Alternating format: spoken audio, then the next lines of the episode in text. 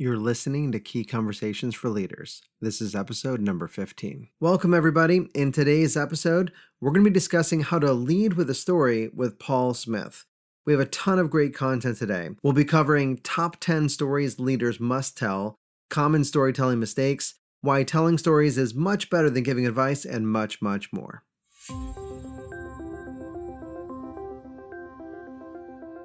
In times of great change, we need great leaders, those willing to step up, to take responsibility, to create a vision, and inspire others to join them in fulfilling that vision.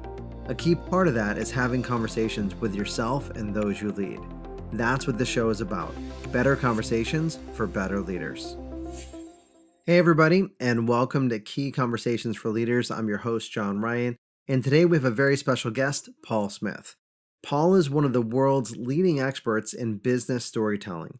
He's one of Inc. magazine's top 100 leadership speakers of 2018, a storytelling coach, and a best selling author of several books, including The 10 Stories Great Leaders Tell, Sell with a Story, Lead with a Story, and Parenting with a Story. Paul holds an MBA from the Wharton School, is a former consultant at Accenture, and a former executive and 20 year veteran of the Procter & Gamble Company. Welcome to the show, Paul. Hey, John, thanks for having me on. I'm excited to be here. And thank you for being here. I, Paul, I wanted to start out by asking because you're, you're clearly a master at storytelling. You know, why is it that you think storytelling works so well as a leadership tool? Yeah, you know, there, I'm sure there's dozens of reasons, but probably the most important one is that it turns out that we humans don't make the logical, rational decisions that we'd like to think we do right? There's been a, a, lot of cognitive science, you know, in the last couple of decades behind this, but it turns out many, if not most of our decisions are made subconsciously in an emotional processing part of the brain and then justified logically and rationally a few nanoseconds later in a more conscious logical thinking part of the brain so so we leave our decision making processes thinking that we've made them for all those rational logical reasons but the truth is our subconscious brain kind of you know made the decision on a more you know primitive emotional level for us and the rest of our brain is just trying to catch up and so it, it turns out that if you want to influence what people think and feel and do you know in other words leadership or sales or marketing or influence in general you need to talk to both parts of the brain and storytelling is just uniquely well qualified to reach both parts instead of only that logical rational thinking part that our normal conversation uh, appeals to. I think that's a really great way to say it because I, mean, I think what I've heard said before, like you said, people make decisions emotionally, but then they look back after the fact and they try to justify them yeah. logically. Exactly. So as a storyteller, you're really communicating to their subconscious mind and priming them, influencing them, connecting to their drives and values. And and, and influencing them on, on sounds like the deepest level would you say? Yes and and there are lots of other reasons as well. I mean stories are more memorable and um, they they create a context and put your idea into a, a real concrete context as well. So there, there are other reasons but the the decision making process of humans i think is probably one of the most compelling ones to, to use stories now, as human beings, we, we tend we think that we're logical and rational and we want the data. Is that really necessary, or do you do that only to satisfy the conscious mind? So I, I think both are necessary. Uh, and, and I, I think um, certainly in business, most of the decisions should have some quantitative, you know, uh, logical, rational reason behind them. Uh, but the people making those decisions are humans, not computers, right? So uh, and, and, humans humans need some emotional content in order to make good decisions. So uh, uh, sharing stories that help people uh, help connect with their subconscious emotional mind isn't just some trick that you're playing it's it's a necessary part of human cognition. In fact we have a word for people who fail to properly consider the emotional impact of their decisions. Do you know what that word is? No. Sociopath and that's, that's yeah. not that's not a joke. I mean, literally, yeah. sociopaths are people who have no emotional, you know, cognition of the impact and the, the the consequences of their behavior. That's why they can just kill people and not care about it because they just they don't care. They don't have any emotional processing. So, emotional processing is a necessary and legitimate part of human cognition. And if you if you're not sharing stories, you're depriving your audience of the ability for that part of their brain to to to do what it's supposed to do. Well, well, speaking of which, I, I know I'd, I'd read in I think it was Psychology Today that said that CEOs actually have the highest percentage from a profession perspective of people who are in that sociopath, psychopath, whatever that is, who have a hard time dealing with emotions. So, do, does this storytelling tool still work in terms of managing up and influencing people who have that deficit, if you will? Yeah. So, so fortunately, uh, I, I, bet if you look up the statistics, you'll find that soci- sociopaths are like two or three percent of the population, and among the CEO ranks, maybe they're four or five or six percent. sure. Okay. the good news is ninety-five percent of us are still normal human beings, and this stuff will work. So, is it possible that there's a tiny percentage of people who stories don't work on? Yes, but you should just avoid those people in general anyway. I love that. I love, and I think you're right. It was like four or five percent. It wasn't like fifty percent. So that's not the majority of the people we're dealing with. Yeah. And in in your research, you actually interviewed hundreds of CEOs in order to really reverse engineer what works in storytelling and also what doesn't. Was there anything that you learned in the process that really surprised you? Hmm. Yeah, well, several things. Um, the first thing that comes to mind is the sh- sheer diversity of situations where leaders find themselves in where they could and should be telling a story.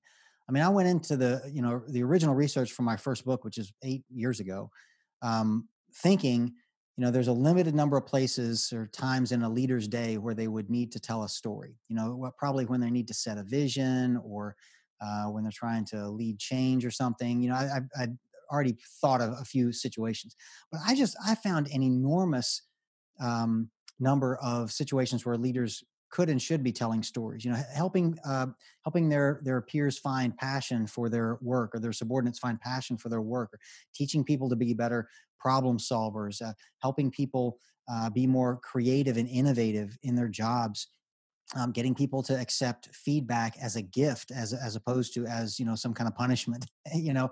I mean there's just so many you know and i tried i tried documenting them in my first book and i think i got to like 20 21 or 22 different leadership challenges where leaders should be telling stories. My publisher was just like dude stop. Like, like save the rest for books number two three or four or something but that's just that's way plenty for one book and and and I, my fifth book just came out and so I, i'm just continuing to find more more uh, uses for storytelling than I ever thought I would find. Well, congratulations on that upcoming fifth book. And and you really I can tell you found that storytelling is such a universal tool that can be used in a variety of contexts. And one of the ways you do that is helping not only individuals but companies identify, you know, what is their company story. Can you talk a little bit about, you know, what that means? Yeah. So, so first of all, uh, a, clarification because that's a very common question I get, um, and most people ask that question because they assume that that all companies have a story, or every you know brand has a story, and I think that's rather limiting. Like companies should have lots of stories. Like you should you shouldn't just have one story. I mean, that would be like saying, "Well, John Ryan, what's your story?" Well, what on earth do you mean by that? You, you want to know where I was born? Like, or do you want to know where I went to college? Or do you want to know what I did yesterday? Like, companies, businesses, organizations, brands have dozens of stories. So when you ask about a company story, you have to specify what do you mean by that? And a lot of times what they mean is their founding story, right? The story of when the company got founded. And that is a very, very important uh, story for all companies to be able to tell. Uh, but it's only one. So so now that I've clarified that, let me have you remind me what what the original question. So yeah, tell us more. I was looking for more like what is an an example of a company story, and it sounds like the founding story is mm. is one of them. Yeah. What yeah. are some other examples? Yeah. Yeah. So well, well, let me start by giving an example of a founding story, so you can see what that kind of looks like. So one of my favorite uh, is about a guy named uh, Eric, um, and he uh, uh he was a bike rider, a, a cyclist, like a, a, really serious one, not professional, but he's the kind of guy that would go out and ride 100 miles on the weekend, right? Um, I, you know, I ride 20 miles and I'm ready, you know, to call it a day. Um, so uh, he was, and this is back in the 80s, and he was out biking with a friend of his on one of these, you know, 150 mile treks.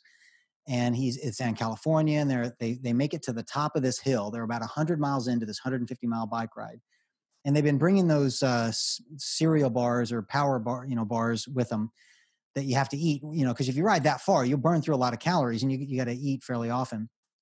And he pulls out, you know, what would what would have been like number five of six, you know, cereal bars that he was going to have to eat that day, right, on this bike ride.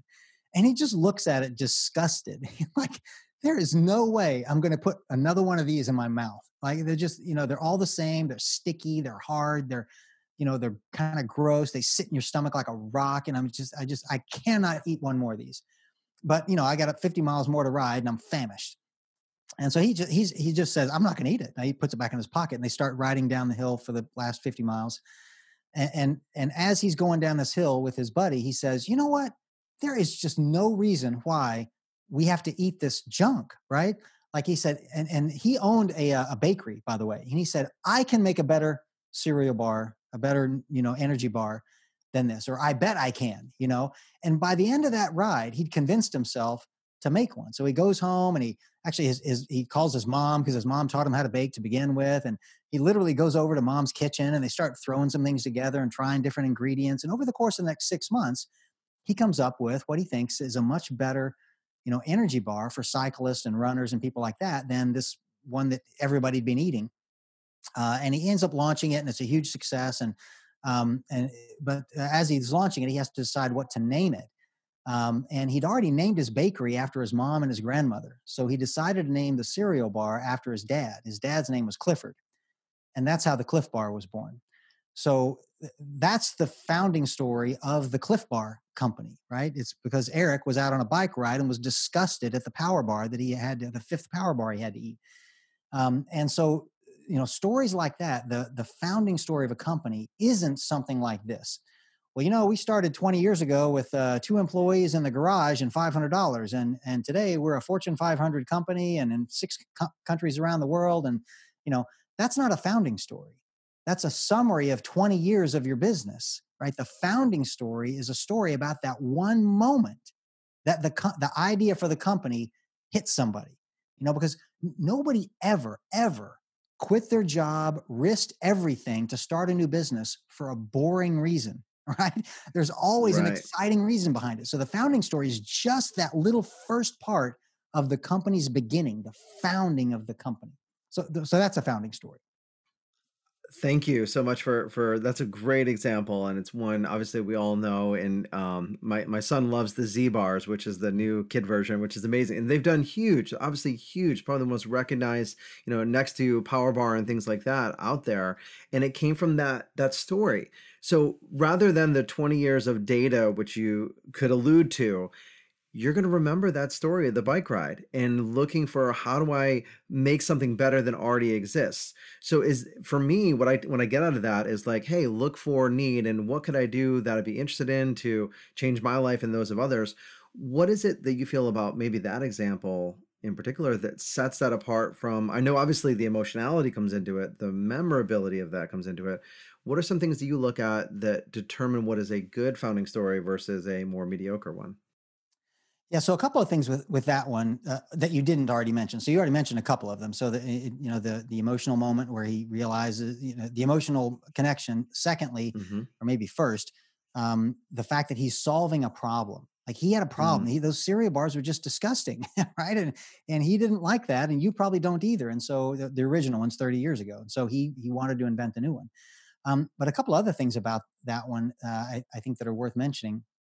Um, one is that uh, notice the surprise ending right? So so you said we all know that story but the truth is most people don't know the founding story of the Clif Bar company. They know the founding story of apple or hewlett packard or you know uh, michael dell in his college dorm room or mark zuckerberg at harvard inventing facebook. So there are a few founding stories that people know.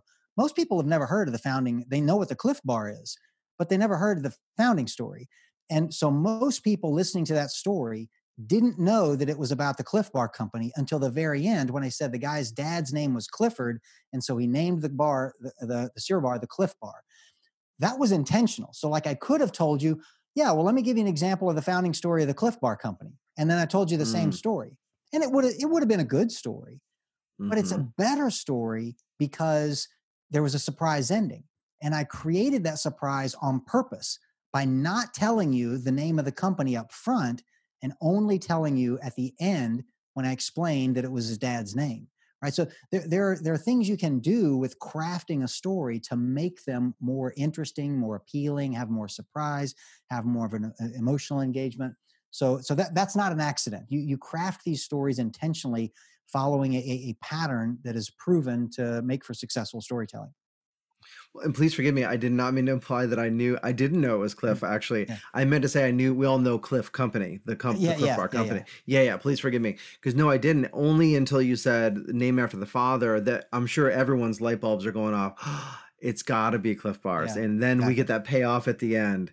So I love it's you're really becoming a storyteller, just like a screenwriter or a novelist, mm-hmm. and and finding out what's the best way to captivate create conflict and challenge which i know is, is part of your process mm. too mm. and and then getting people invested in the story and then having that payoff at the end and then getting them to walk away with a whole bunch of cool ideas about how they can apply this to their life so the founding story is one of them what are some other stories that that leaders should be telling as part of their day-to-day yeah, so uh, so that's a great question. Now that I've told you, you know, I, I, here I found these dozens and dozens of types of stories that people told. So um, I, I, finally made some time to sit down and think of well what are the most important ones? Like what are the top 10 right? There's surely some of them are more important than others.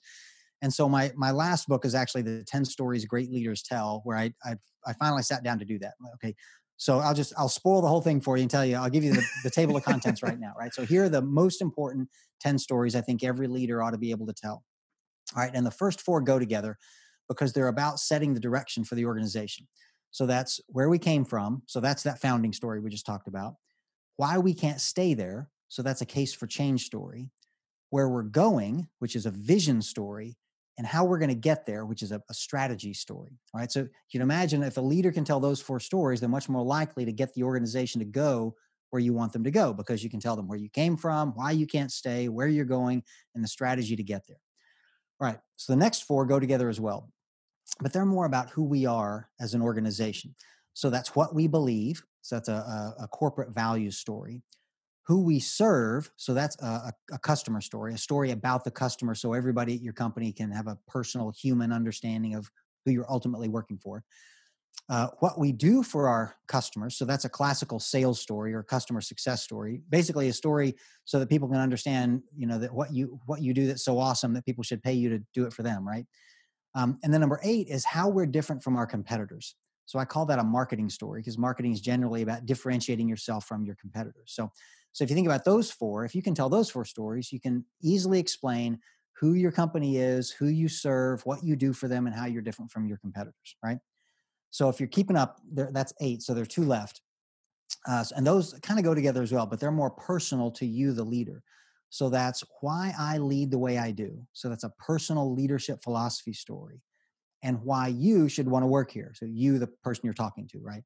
Uh, so so that's a recruiting story, you know, and those stories are important because every leader's job is to bring in talented people and get them to stay in, at the company and follow your leadership, right? That's not just the job of HR or recruiting the recruiting department or something, right? So so those are my top 10 now there, are dozens of others and you and i could probably argue all day about which ones should you know be in the top 10 but i, I think most people will hear that list and think yeah, I, I need I need all of those 10 stories. And and you do. I, I think you're right. The mo as you share that, thank you so much for sharing that for for for me and also for the listeners. Um, because it's so simple, right? So it's it's the company story first it's the client story that we serve and then it's about your story and the, the employee story mm. and and if you have those obviously you don't have all the dozens and dozens that exist but you have a pretty good start. Yeah. That's an incredible start. And I imagine those stories need to be repeated. And that's what is the basis, I guess, of culture, would you say? Yeah, it is. And I'm glad you mentioned that because that's one of the criteria I use to pick these 10 stories is that they can be repeated and, or need to be repeated a lot and for a long period of time. Like there are some stories that you'll tell that you'll maybe only need to tell once or twice because the problem you were trying to solve got solved and you never need to tell that story again but if you think about these stories they're stories you, you you'll be telling for years if not decades like your company founding story well that should never change right if your company only gets founded once so you could tell that story for decades and never change your vision story Well, your vision is going to change, but only every like five or six or eight years, right? Your vision story shouldn't change every month. So you can invest time in getting that story right because you can tell it for years before it ever needs to change. So that was part of my criteria in selecting those. And specifically to your question, yes, uh, culture uh, and values in an organization are really defined by the stories people tell about other people in the company. So the people who you know embodied the right culture and the right values and were, were rewarded for it and the other people who behaved in a different way and got you know punished or fired for it right i mean those are the stories that that help people decide how they're going to behave because nobody reads the rule book right but they do listen to the the stories that people tell about other people in the office yeah, I think I think that makes sense. And and you're right. There's there's win stories and struggle stories and they both have value. I think the application becomes really apparent when you put all those 10 together and you think about the importance in the DNA, the culture, the values, the beliefs and the vision stories, etc. One of the challenges I imagine you probably come across is do you ever have people saying I'm just not a good storyteller? And and I tell stories and people get bored or they look like they're deer in the headlights what do you say to folks like that who are struggling on like the delivery aspect perhaps yeah well uh, so people tell me that all the time and, and, and because that's what i do for a living is teach people how to be better storytellers and and and that's the first barrier they have to overcome is thinking you know what i'm just i'm just not a naturally gifted storyteller so i guess i never will be. And that's just not true right? I mean um, storytelling is an art like music or dance or you know poetry or something. So clearly there are going to be people who are naturally born with a better you know talent for that. But just because you're not nat- a naturally gifted musician doesn't mean you can't learn to play the guitar. But you'd need to take lessons right? I mean you can't just buy a guitar and put it by your bed and hope that by osmosis you'll learn to play the guitar right you'd, you'd hire somebody who knew how to play the guitar and have them teach you uh, so, and it's the same with storytelling. If you're not great at it, well, that's fine. You could, but you can learn. H- hire somebody, read a book, take a class, watch some online videos. You know, learn. Take it as a a skill, just like any other skill set in business that you need to be successful, and go learn it, and and you will. Are there any mistakes that you see that leaders make when crafting a story or delivering a story? Yeah, well, uh, lots of them. So some of the uh, more common and interesting ones are uh, happen right up front, though, right when they're about to tell a story. Um, so uh, a, a, couple of them are uh, never apologize or ask permission to tell a story at work. I mean, you've seen that happen all the time, right? You'll you'll be in a meeting and somebody raise their hand and say, "Well, um, I'm sorry to interrupt, uh, but can I, I can I just tell a quick story? I promise it'll just take a minute." Mm. Right now, what, what does that communicate, do you think, to the rest of the people in the audience about how important they think the story is? Oh yeah, it undermines it completely. Right. Yeah. Clearly, yeah. they don't think it was as important as what was going to be said anyway. Right. Mm-hmm. Because they're apologizing and asking permission to tell it. Right. So, mm-hmm. and if you do think, or if you don't think that your story is as important as what was going to be said, like by all means, like don't tell it. Right.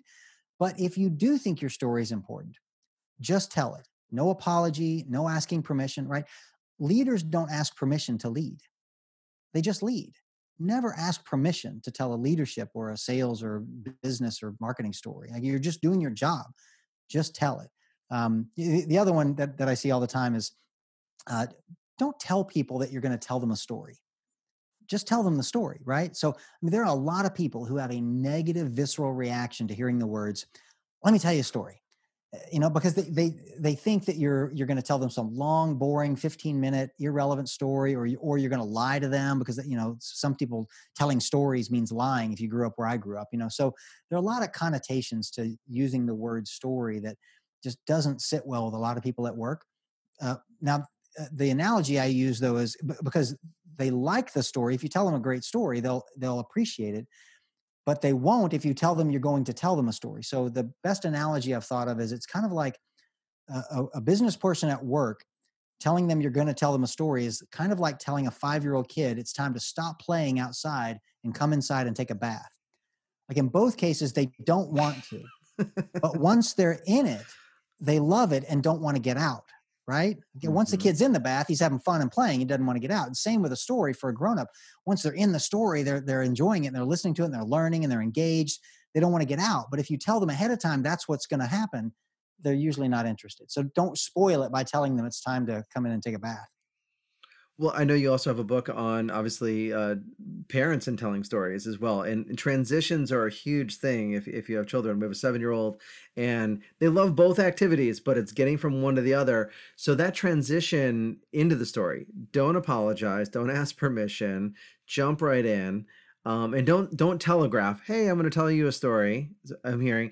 What is a what is a good way? Like how would you transition into a story what are some of your favorites yeah. so w- w- use what i call is a hook right? So it's basically it's just a sentence or two that lets your audience know that if you listen to me for the next two or three minutes i'm going to tell you something that's important to you. Not to me but to you. So for example what that might sound like is um, maybe you and I are meeting and and uh, you're telling me about a problem you're having, and I want to give you some advice in the form of a story. I might say, "Wow, that is a tough problem. Let me tell you what I did five years ago when I had your job and I ran into that problem." And then I start telling the story. Like just that one or two sentences, like if, if somebody said that to you, gosh, that's a tough problem. Let me tell you what I did when I ran into that problem. Do you want to hear what they got to say next?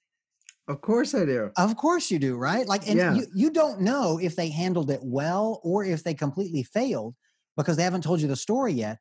But it doesn't matter because you're going to learn either way something you should go do or something you should avoid doing, right? So that is a hook. And so you're not asking permission, you're not apologizing for telling the story, you're not telling them you're going to tell a story. You just say something like that. Let me tell you what I did when I ran into that problem. Or, um, you know, if if they're asking you for an example of something, you might say, uh, uh, "Yeah, well, let, let me just give you an example," and then you tell the story instead of, "Yeah, well, let me tell you a story about this." That, that's not the way to. Start. I love that you just breaking down on the fly here the um, hey wow that sounds like a really big problem. So you're acknowledging the issue they're dealing with and then you're establishing credibility because i've already been through this and let me just tell you not asking permission let me just tell you about this. And now they're like yeah because you've established that you have credibility you've been through it you clearly have because i can learn from you either from a success perspective or a failure perspective. I'm already hooked. I'm already hooked on what you what you want to say with advice because you said giving advice through a story and i think it's a, a great way to do that for for many reasons. Giving advice is like here's what you should do.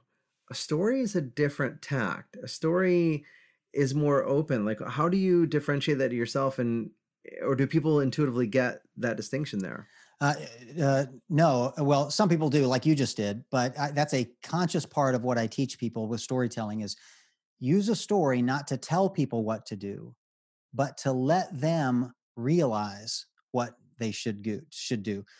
So a story is an opportunity for them to learn the lesson themselves instead of you hitting them over the head with the lesson. So um, in, in storytelling, I tell people you know, there, there are eight questions your story needs to answer, and we can go through them if, if you'd like. But um, near the end of that list is what's the lesson in the story? And what I tell people is if you tell the story well, you, the storyteller, don't have to answer question number seven, which is what's the lesson in the story, because your audience will have answered it for themselves. And that's a far better way for them to learn than you telling them. Now, if they if they learn the wrong lesson, then you've got to redirect them a little bit and tell them what the real lesson is.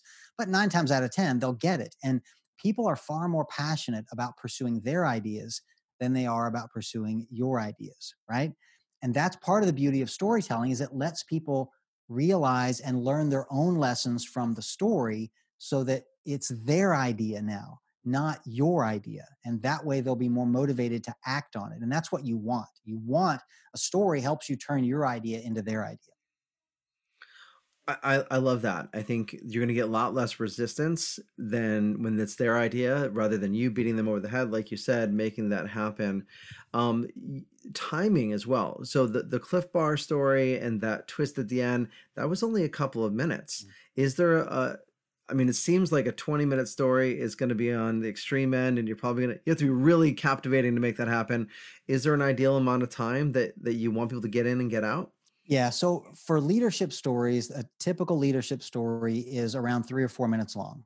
Okay. It's not 10 or 15, you know, or 20 minutes. Um, so I, I've, you know, I've seen them as short as 20 or 30 seconds. I've seen them as long as six or seven minutes, but three or four minutes is kind of the, the sweet spot. Um, sales and marketing stories tend to be a lot shorter. You know, I mean, you can watch a television commercial in 15 or 30 seconds, right? Um, not not all of them are real stories, but many of them are.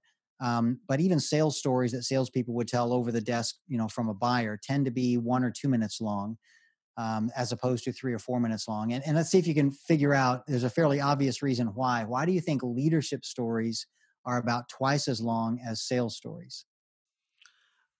A prestige actually. The leader is in charge and i think you have to pay attention. Exactly. Yeah because the leader can get away with it right? Because they're the boss. Yeah when you're the salesperson in the buyer's office you ain't the boss right? The, yeah so right. uh, yes they tend to be shorter but in both cases notice they're pretty short. I mean it's two or three or four yeah. minutes. That's all we're talking about Okay, cool. And thanks for the quiz. I appreciate it. It's awesome. Put me yeah, on the spot. It's fun. Oh, yay. So, do questions come into play at all, or is it more one way, or, or does it get dynamic in, in the discussion of stories? Well, so the story itself is is one way. Once you've started telling a story, it's typically I'm going to talk for the next two minutes and tell you a story, and then you're going to respond and tell me what you learned from the story right? Because I, I, I'm telling you the story to teach you some kind of a lesson, and I need to check and make sure that you learned the right lesson, so that I don't have to tell you what the lesson is. Because if I if I'm just going to tell you what the lesson is, I don't need to tell you the story. I should just tell you what to do, right? Um, so there there is questioning before you tell the story. So you need to find out. You need to ask enough questions so you know what story you need to tell, right? And then after you've told the story you're asked you need to ask them what did you learn from the story? What do you think you'll go do now? So you're you're asking to see what they learned if they learned the right lesson. But during the two minutes it's it's, it's your turn to talk. Um, and and there by the way there are questions that you need to ask that you can ask to get your audience to tell you a story as opposed to to give you short answer questions. And so it's important to learn the right questions to ask to elicit stories from people not just to tell them what would that look like if you don't mind sharing a little bit yeah. more about eliciting a, a, story from an employee or uh, maybe even a customer i'm not sure. Yeah so if you had a customer that you wanted to find out you know what their biggest problem is right now so that you can help them solve it with you know whatever it is that you sell you could ask them a closed-ended question like uh, what's your biggest problem right now? Yeah and and they would answer it in just a, one or two words. They might say oh warehousing. Warehousing is our biggest problem. Okay well can you fix that I don't know. How do you know? Like, you don't know much about the problem. But if you ask the question this way, tell me about the moment you realized your biggest problem was your biggest problem. Oh, well, that would have that would have been last biggest customer called in a, uh, a last minute order, a huge order, and we went out to the warehouse and we couldn't find the product they were after, so we had to schedule a special production run uh, we, we, made all of it just in time. We expedited the shipment to the customer at a huge upcharge, um, and we got it there just in time. And then we went out to the warehouse and found the product that they were looking for right where it should have been all along. Like, okay, now you know what they mean by a warehousing problem. It's an inventory location problem, right?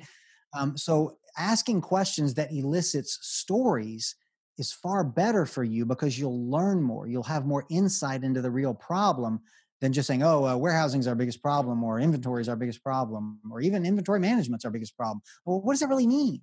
Like, give me an example of that being a problem, right? So those are the kind of questions you want to ask. So getting them to walk through also helps them to reconnect to the pain that they're having and the Ooh. problem they're facing, which allows you to then have more impetus to actually work with you if you assuming you can of course solve the problem. Yeah yeah that's a good point. I hadn't thought about that but you you've just had them uh, what was the word you you used? Pain building. You, you they've re-experienced essentially they're, yes. they're re-experiencing the pain point by talking through it. So yeah they're a little bit more primed to to want your solution because you're right because the chunked up we have a warehousing problem is intellectual and that's that's the rational mind it's right. not the emotional mind versus thinking about the frustration of having to take time out go to the warehouse and see where it's there and recognizing there's a bigger problem and by recapping that moment you discovered that you have that big problem. Right. I love that. So just out of curiosity I, and this kind of seems a little bit backwards from a sequencing perspective how did you discover the power of storytelling? What was your, I don't know if it's a founding moment for you, but like maybe a turning point for you in terms of how you realized that, wow, the really a better way to communicate rather than telling people what to do is to share stories? Yeah. So one of my earliest, uh, well, well, some of it was just watching. Just, I mean, I spent 20 or 30 years now in the business world and, you know, you have leaders that you admire the most and that you want to work for. And I, at one mm-hmm. point over, you know, 15 years ago, I finally dawned on me that one of the skill sets those leaders had that I admired the most was this ability to tell a compelling story. And and and they hadn't taught me that. Like I went to I got an MBA and they didn't teach me how to tell stories and they didn't teach me that in undergrad and they didn't teach me that at Procter and Gamble and they didn't teach me that at Accenture and I worked there too. And like so some of it was just that. Uh, but there there was a, a, more singular moment. Um, I, I, read a book uh, back in 2009 called uh, Made to Stick why Some Ideas Survive and Others Die by Chip and Dan Heath. And they talked about what is it that makes some ideas stand the test of time and, and be successful and other ideas just fade away. And they came up with six criteria, which were that they were simple, um, unexpected, concrete, credible, emotional stories.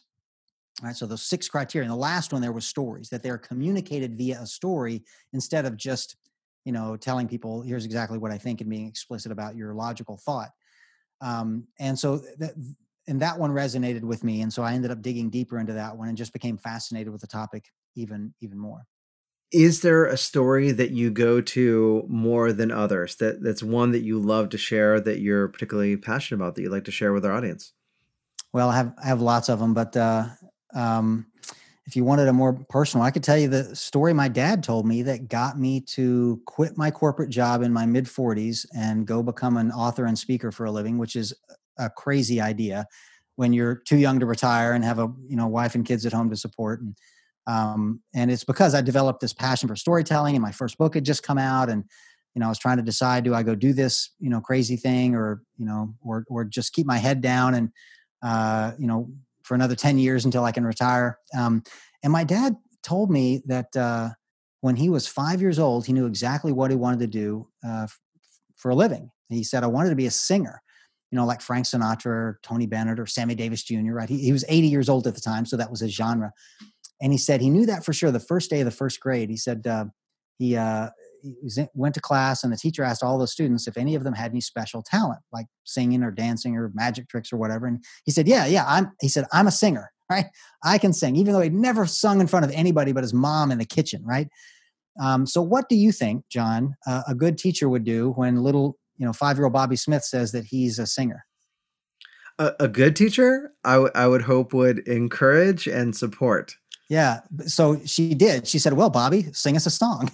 so, oh, that yeah, yeah, that part yeah, too. Yeah. Right okay. then, so little five-year-old Bobby Smith stood up and he belted out his favorite song right there in front of the whole class, a cappella. Right, and he tells me, "Son, I nailed it. I got all the words right, all the melody right. I was so proud. Got through the whole song." He said the teacher and the other students stood up and they applauded me. I got a standing ovation my first time to sing in front of an audience. And he said, unfortunately, that turned out not just to be the first time I ever sang in front of an audience, it turned out to be the last time I ever sang in front of an audience. And he said, Someday, son, you're going to wake up, you're going to be 80 years old like me, and it's going to be too late to pursue your dream. And, and as if, John, that wasn't enough to do it, and it was, by the way, he closes out this story. This is an e- email that he's writing me. He closes out this email by saying, I'd love to see you achieve your dream, but that doesn't mean in your lifetime, son. That means in mine. And oh my God, just like, oh, tick tock, right? The guy's 80. so, um, yeah, pressure's on now. So, literally, John, two days later, I walk into my boss's office and I quit from my 20 year career to pursue this dream. And it absolutely was the best decision ever made. And I would not have made it, it eh, certainly not that early, had it not been for my dad's story. Wow. Wow. I love it. So, you got started right away and your dad got to see it? He did, and he's fortunately still alive today at the age of 86 now. Wonderful. 87, uh, sorry, 87 now. Um, and yeah, so he's gotten to see me, uh, you know, full circle with that um, that idea and, and be successful with it. And yeah, and and can you imagine? I'm still three years shy of being able to hit my retirement age at P&G. Mm. So if I had not mm-hmm. done that, I'd still be, you know, he still would not get to see it. And I, you know, who knows if it'll be here three years from now. Is that the most important email you think you may have ever received? Oh, that very well could be. Certainly the most impactful. Uh, yeah. Making a, a difference in my life for sure. Thank you so much for sharing that story. It's so awesome. And thank you so much again, Paul, for for being here and sharing. And I know we have it's it's an iceberg. We're only scratching the surface here. There's so much more that that I, I think people would benefit from hearing from you. What's the best way to get in touch with you, to stay in touch and stay connected and have a conversation with you?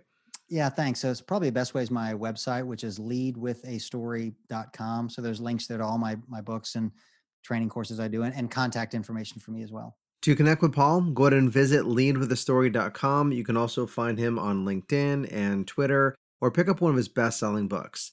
Until next time, develop yourself, empower others, and lead by example. Thanks for listening to Key Conversations for Leaders with your host, John Ryan. If you enjoyed the show, please let us know. Give us a rating or write a review. If you have a question, send me an email, john at keyconvo.com. And if you haven't already, you can connect with me on Twitter at keyconvo and on LinkedIn under John Ryan Training.